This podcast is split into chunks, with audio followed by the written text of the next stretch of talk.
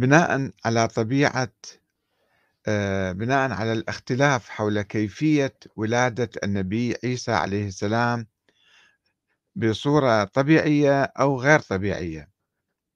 اختلف المسيحيون فيما بعد، فقال عامة المسيحيين بولادة عيسى من مريم العذراء، ثم اختلفوا حول كيفية حمل أمه به، فقال فريق منهم كما رأينا في حلقة سابقة بأن الملاك جبرائيل ظهر لها وقال لها إنها ستحمل بقوة الروح القدس أو أن الإله حل بها وأن عيسى روح الله وكلمته.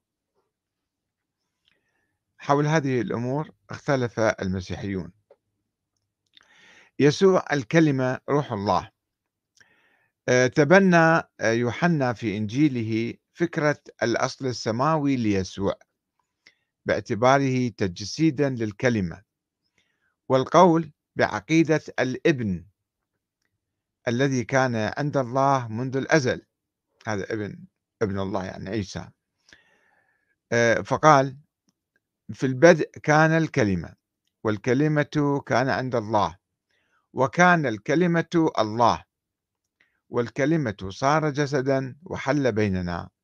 ورأينا مجده مجدا كما لوحيد من الأب مملوء نعمة وحقا. يوحنا الإصحاح الثالث من 13 إلى 17 وأطلق يوحنا على يسوع لقب الإبن وأضفى عليه مسحة إلهية غير بشرية. ونسب إليه القول أنتم من أسفل أما أنا من فمن فوق.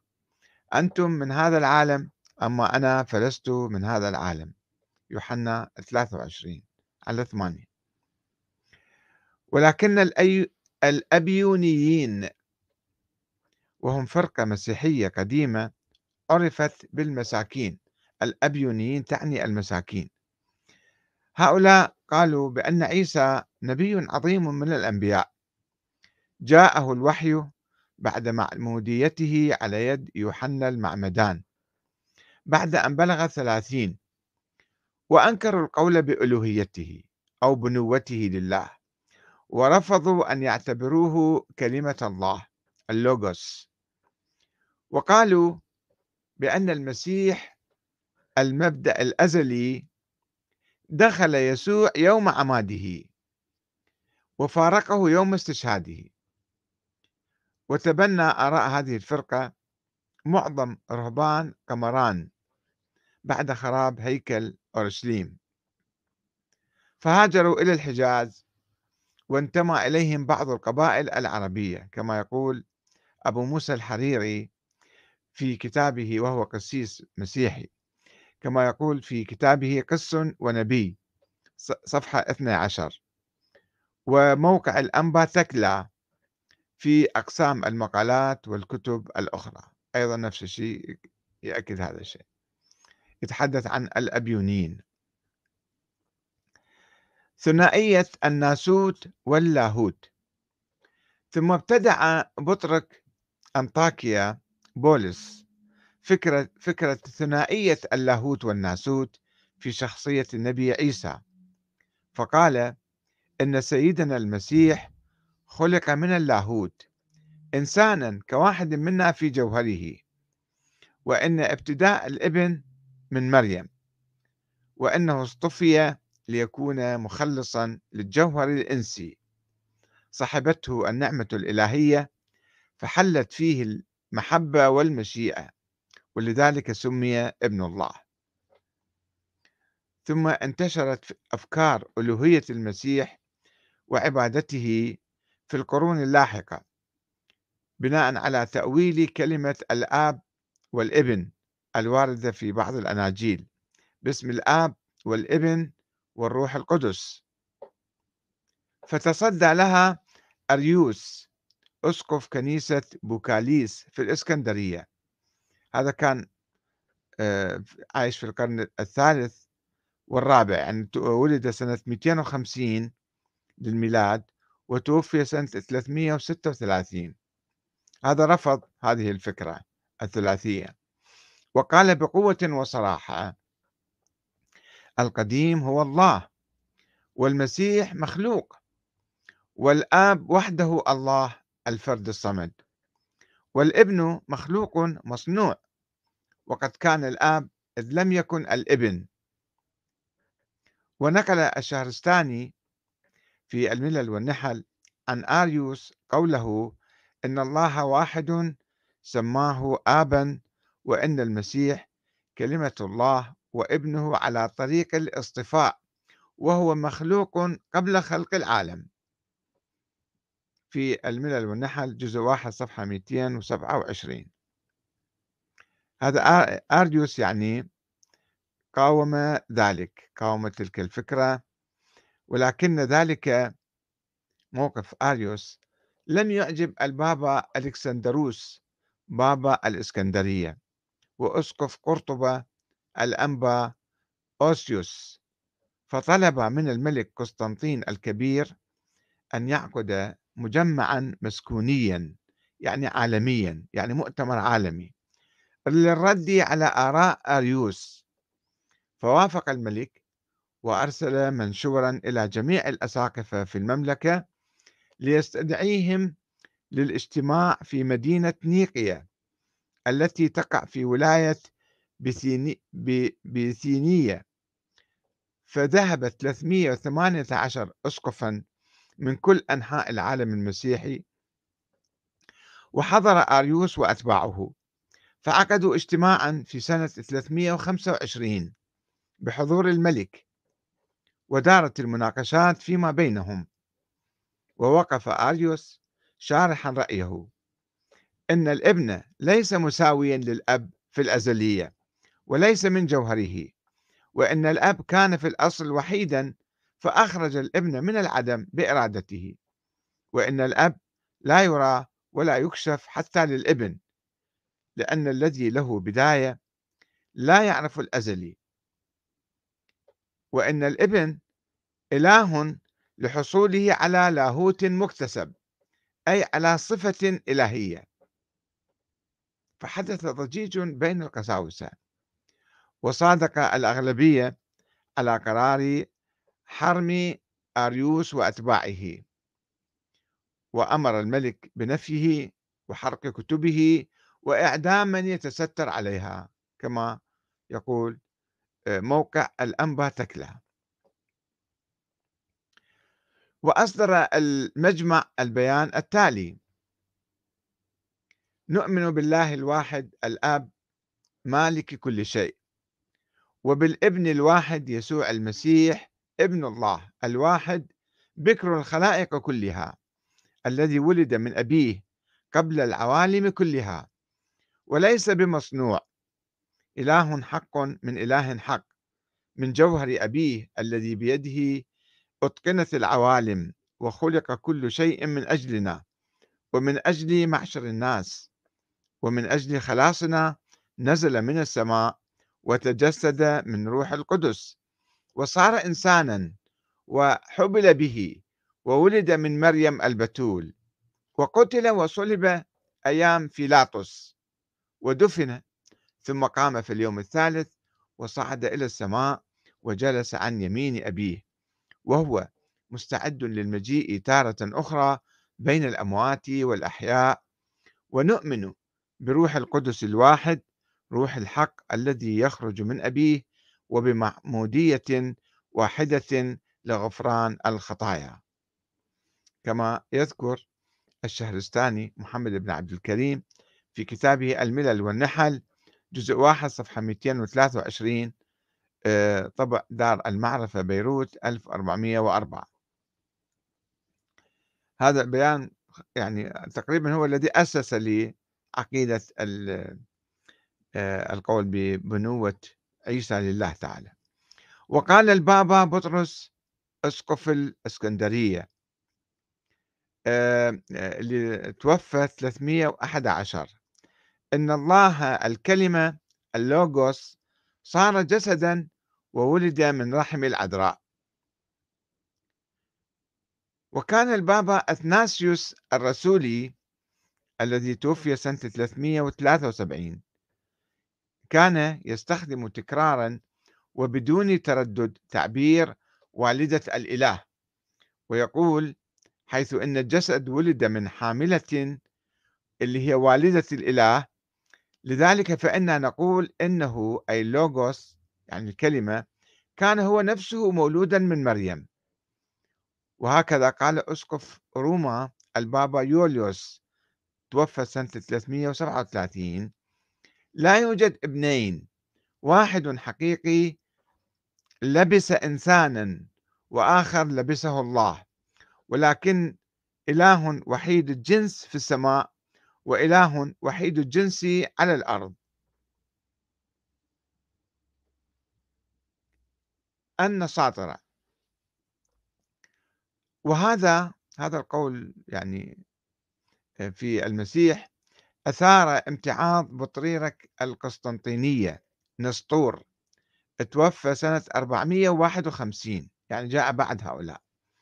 الذي رفض ذلك البيان والاعتراف بعقيدة ثنائية الطبيعة التي أقرها مجمع أفسس سنة 431 وقال بأن يسوع المسيح مكون من طبيعتين أو جوهرين منفصلين وهما جوهر إلهي وهو الكلمة وجوهر إنساني أو بشري وهو يسوع ولكن لا يوجد اتحاد بين الطبيعتين الإلهية والبشرية في شخص يسوع كما يقول الملكانيون نسبة إلى الملك الذي عقد آه، ذلك المؤتمر. يعني هم الكاثوليك تقريبا. بل هناك مجرد صلة بين الإنسان والألوهة وبالتالي لا يجوز إطلاق اسم والدة الإله على مريم العذراء التي لم تلد إلها بل إنسانا فقط. حلت عليه كلمة الله أثناء العماد وفارقته عند الصليب. وفضل هذا نسطور آه، استعمال عبارة آه، والدة المسيح مش مو والدة والدة الإله. وقام نسطور بتفسير الأناجيل تفسيرا جديدا أقرب إلى التوحيد. فقال إن الله تعالى واحد ذو أقانيم ثلاثة الوجود والعلم والحياة. وهذه الأقانيم ليست زائدة على الذات ولا هي هو. واتحدت الكلمة بجسد عيسى لا عن طريق الامتزاج ولا عن طريق الظهور به ولكن كإشراق الشمس في قوة على بلورة. يعني اجى ضوء من من الخارج عليه. وكظهور النقش في الشمع إذا طبع بالخاتم.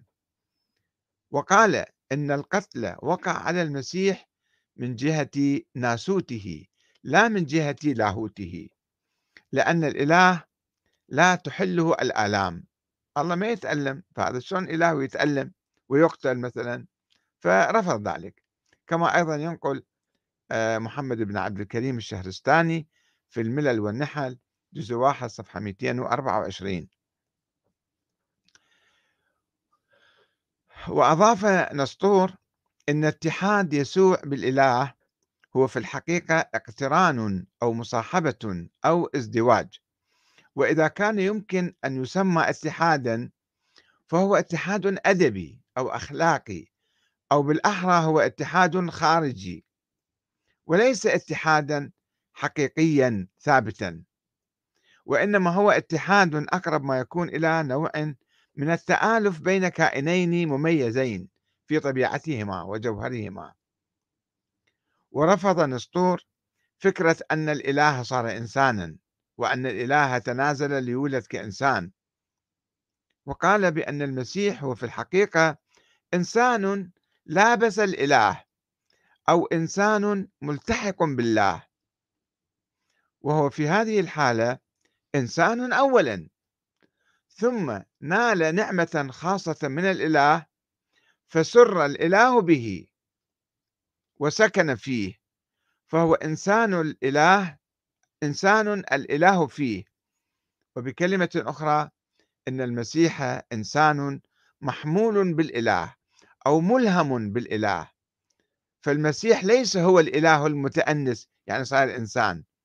وإنما هو إنسان ملتحف بالإله. وهو والحالة هذه لا يكاد يفترق كثيرا عن إنسان تقي أو قديس وليس هو الإله عينه. هذه نظرة جدا معتدلة يعني تختلف عن نظرة الملكانيين أو الكاثوليك يعني. وأدى ذلك الاختلاف في تعريف المسيح إلى انشقاق الكنيسة المسيحية إلى فرقتين مغالية ومعتدلة. الأولى كنيسة روما بزعامة بابا روما وبابا الإسكندرية كيرلس وأورشليم وإفريقيا وآسيا الصغرى. الثانية كنيسة أنطاكيا التي انحازت إلى نسطور. ونتيجة لهذه الخلافات قرر الإمبراطور ثيودوسيوس الثاني اللي توفى سنة 450 ميلادية آه، قرر عقد آه، مجمع مسكوني آخر في مدينة إفسس يوم عيد الأنصرة عام 434 وأمر بإرسال الدعوة لجميع أساقفة المسكونة يعني العالم في ذلك الوقت لحضور ذلك المجمع بمن فيهم أسقف الإسكندرية كيرلس توفى سنة 444 وحضر المجمع حوالي 200 أسقف من الفريق المخالف لنسطور وصدر الحكم ضده حيث اتهموه بالنفاق ونشر عقائد لا توافق الإيمان الصحيح وقرروا باسم يسوع المسيح الذي جدف عليه يعني من قبل نسطور. قرروا فصله من الأسقفية ومن كل شركة كهنوتية وحرمانه. وأطلقوا عليه لقب يهوذا الثاني أو الجديد كناية عن يهوذا الذي غدر بيسوع.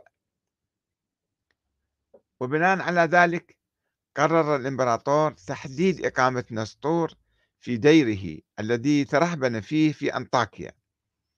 وعندما واصل بث آرائه بين رهبان ذلك الدير قام الإمبراطور بنفيه إلى البتراء في الأردن على حافة شبه الجزيرة العربية. ثم نفاه إلى آه، بتوليمايس التي كان يرسل إليها المج... يرسل إليها المجرمون. ثم قرر الإمبراطور نفيه إلى إخميم بصعيد مصر عام 435 ثم نفاه أخيرا إلى الواحات المصرية المنعزلة تماما عن العالم الخارجي. وأصدر الإمبراطور قانونا قضى بتحريم تعاليم نسطور وحرق كتبه وكل مؤلفاته.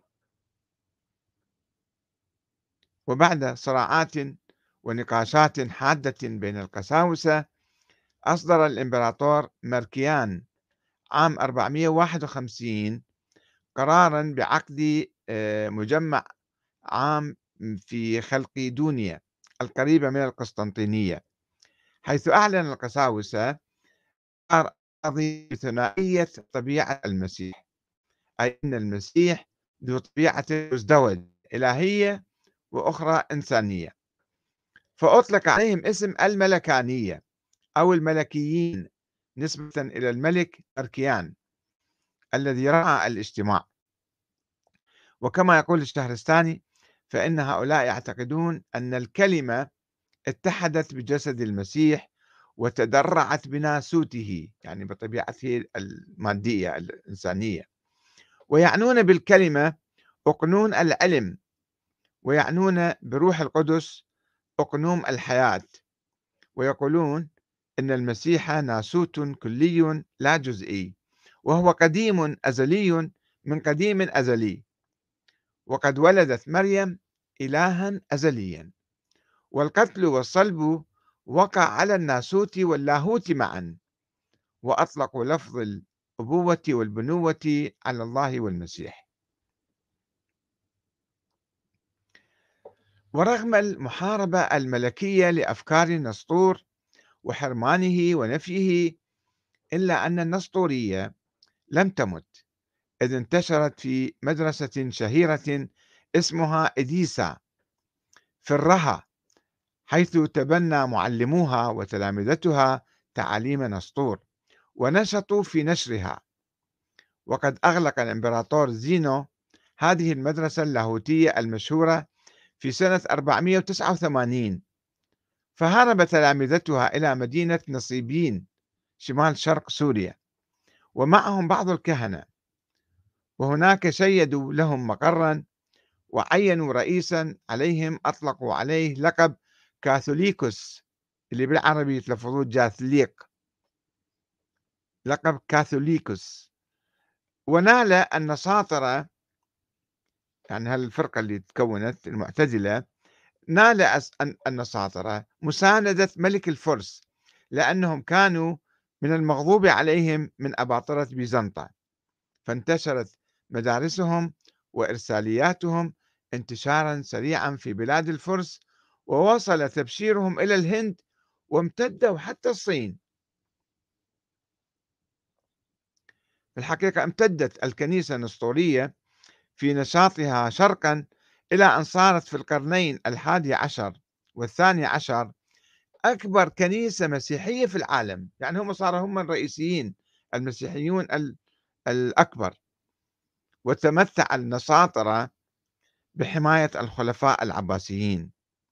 واتخذ رئيسهم الروحي البطريرك أو الجاثوليق من بغداد مقرا له وكان يخضع لرئاسته 25 مطرانا. يعني صار هم مقر المسيحية في بغداد.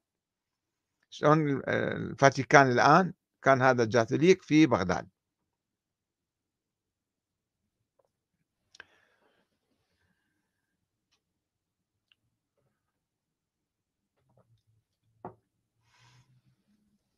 العاقبة وبالرغم من أن القول بثنائية الطبيعة كان ينطوي على غلو في المسيح إلا أن فريقا آخر لم يعجبه ذلك وتطرف في غلوه أكثر. فرفض الإيمان بطبيعتين للمسيح وأصر على الطبيعة الواحدة للإله الكلمة المتجسد. كما فعل المطران السرياني يعقوب البرادعي توفى سنة 578 الذي أسس الكنيسة اليعقوبية الشرقية. عفوا التي انتشرت في الشام ومصر والحبشة ونجران في جنوب الجزيرة العربية وعرف أتباعه باليعاقبة.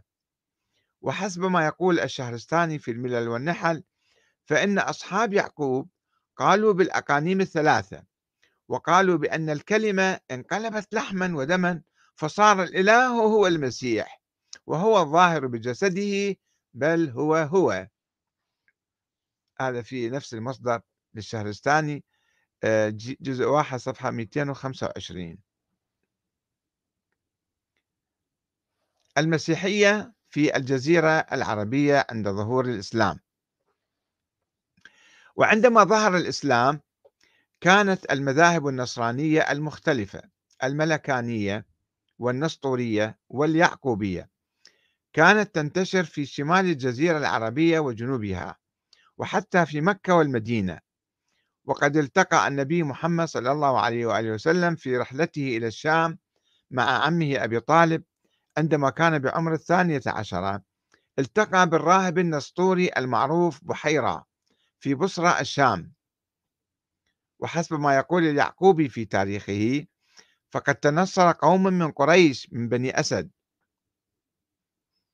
اليعقوبي أحمد بن إسحاق توفي سنة 284 هجرية وعند آه، تاريخ ابن واضح المشهور بتاريخ اليعقوبي جزء واحد صفحة 257 ومن أبرز هؤلاء المتأثرين بالنصرانية أو المسيحية كان ورقة ابن نوفل ابن أسد.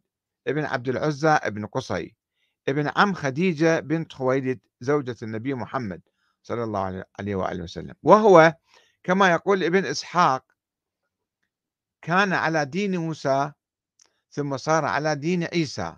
كان يهودي ثم آه، تحول إلى المسيحية.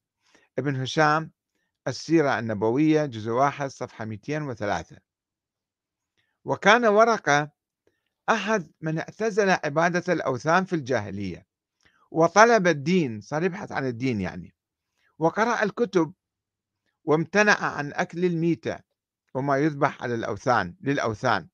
وهذه محرمات حرمت في مجمع أورشليم الرسولي المعقود عام 49 ميلادية. وكان إذا قضى جواره من شهره ذلك كان يعتزل يعني.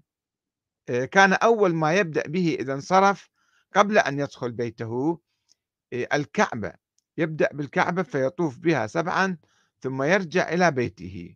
كما هو حال النصارى بعد صيامهم الأربعين يحتفلون بعيد الشعانين ويطوفون حول كنائسهم سبع مرات. كما يقول ابن هشام في السيرة النبوية جزء واحد صفحة 211 والسيرة الحلبية جزء واحد صفحة 260 وأبو موسى الحريري القس المسيحي في كتابه قس ونبي صفحة 25 ولا تذكر المصادر التاريخية أي مذهب نصراني كان ورقة ابن نوفل يتبنى وماذا كان يعتقد بدقة حول النبي عيسى ومولده وطبيعته وصلبه وقيامته؟ ولكننا يمكننا التكهن بانتمائه إلى الفرقة الأبيونية التي كانت تنكر ألوهية المسيح وبنوته لله وترفض قيامته وصلبه رفضا قاطعا وتؤمن برسالة يسوع القائمة على التعليم والتبشير دون الفداء والخلاص.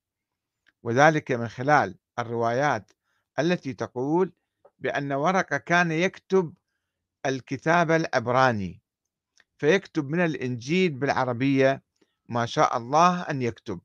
كما جاء في البخاري جزء واحد آه، على 38 إلى 39 ومسلم أيضا جزء واحد من 78 إلى 79 والأغاني لأبي الفرج الإصفهاني آه، جزء 3 على 114 فيبدو الأقرب يعني هكذا نخمن. أو نتكهن. آه، كما يقولون كان يكتب الكتاب العبراني فيكتب من الإنجيل بالعربية ما شاء الله أن يكتب. والإنجيل العبراني أو الإنجيل بالعبرانية أو الإنجيل بحسب العبرانيين هو إنجيل الفرقة الأبيونية أي إنجيل متى الآرامي مع بعض الاختلاف. وهو الإنجيل الذي لا يعترف به آباء الكنيسة التقليديون ويعتبرونه منحولا. ويبدو أن هذا هو الإنجيل الذي كان بحوزة ورقة والذي كان يقوم بتعريبه مما يرجح انتماء ورقة إلى نفس الفرقة. ما عندنا معلومات دقيقة ولكن هذا يعني نرجح ذلك. وبناء على ذلك يقول الأب موسى الحريري مؤلف كتاب قس ونبي بأن ورقة كان رئيس كنيسة الأبيونيين في مكة وأن الإنجيل الذي كان بين يديه هو الإنجيل العبراني الخاص بالشيعة الأبيونية الفرقة الأبيونية يعني. ويضيف موسى الحريري أن هذا الإنجيل العبراني كان وحده دون سواه من الأناجيل بين يدي القس ورقة بدليل ذكره دون غيره في كتب السيرة والحديث. وبدليل ذكر القرآن لإنجيل واحد معرف بالألف واللام الإنجيل حيث لا ترد فيه صيغة الجمع إطلاقا. ما ما وردت فيه الأناجيل الإنجيل فقط واحد. في حين أننا نعلم وجود أناجيل متعددة معروفة منذ الجيل الأول للمسيحية. إن في رواياتها القانونية الأربع يعني إنجيل متى ومرقس ولوقا ويوحنا وإن في رواياتها المنحولة يعني أناجيل أخرى. فمنذ أوائل المسيحية كان المسيحيون يعرفون إنجيل متى ومرقس وإنجيل لوقا وإنجيل يوحنا. ومنذ البدء كان النصارى يعرفون إنجيل بطرس وإنجيل الرسل الاثني عشر وإنجيل النصارى وإنجيل الطفولة وإنجيل العبرانيين وغيرها. فذكر القرآن العربي لإنجيل واحد مفرد بصيغة الإنجيل على أنه الإنجيل الوحيد الذي عرفه يثبت أنه الإنجيل العبراني. خاصة ونحن نجد فيه وفي القرآن وفاقا تاما في العقيدة والفروض والعبادات وأحوال المعاد الأخير. ويزعم الحريري أن القس ورقة ربى النبي محمد وعلمه وأعده ليواصل رسالته. كما يقول في كتابه آه، قس ونبي صفحة 16 وهذا مطبوع بعدة أسماء. مرة موسى الحريري ومرة أبو موسى كما في بعض الطبعات وهذه الفرقة كما يقول القس يوسف درة الحداد. عرفت في علم الكلام والسيرة باسم الفرقة الإسرائيلية مقابل الفرق المسيحية الأخرى الملكانية واليعقوبية والنسطورية. وإنها تختلف عن اليهود والمسيحيين بأنها تؤمن بالمسيح ولا تغلو فيه على العكس من اليهودية التي تكفر بعيسى المسيح. والمسيحية التي تغلو في أمره. فهي أمة وسط بين اليهودية والمسيحية وهي تقيم التوراة والإنجيل معا. بخلاف المسيحيين الذين يكتفون بأحكام الإنجيل وحدها بناء على قرار مؤتمر الرسل عام 49 الذي تخلى فيه المسيحيون عن التعاليم اليهودية كالالتزام بالسبت والختان وتحريم الخنزير. هذا كما يقول آه، يوسف درة الحداد في كتابه القرآن دعوة نصرانية صفحة 30 الطبعة الثانية 1986 منشورات المكتبة البوليسية. البوليسية عفوا. ويقول الحداد بأن هذه الفرقة هي الطائفة النصرانية الإسرائيلية. التي يمدحها القرآن بقوله ومن قوم موسى أمة يهدون بالحق وبه يعدلون. الأعراف 158 نفس المصدر آه، صفحة 375 آه، يعني آه، كتاب القرآن دعوة نصرانية ليوسف درة الحداد. ويحاول الحداد حصر مصطلح نصارى بهذه الفرقة. ويرفض إطلاق اسم النصارى أو النصرانية على المسيحيين والمسيحية والفرق المسيحية الأخرى. ويقول إنما هو اسم مخصوص بطائفة من بني إسرائيل آمنت بالمسيح لكنها افترقت منذ مؤتمر الرسل بأورشليم عام 49 ولكنه يعترف أيضا مع, أنه يتبنى هذا الرأي بالحقيقة هذا القسيس. لكنه يعترف أيضا بشيوع اسم النصارى عند العرب على جميع الفرق المسيحية آه، كما في كتابه صفحة 39 يعني هو في محاولات من بعض القساوسة آه، التبرؤ من اسم النصارى والقول بأنهم مسيحيون فقط وليسوا نصارى. ولكنهم يعني آه، لا يقدمون أدلة كافية على هذا الزعم. والسلام عليكم ورحمة الله وبركاته.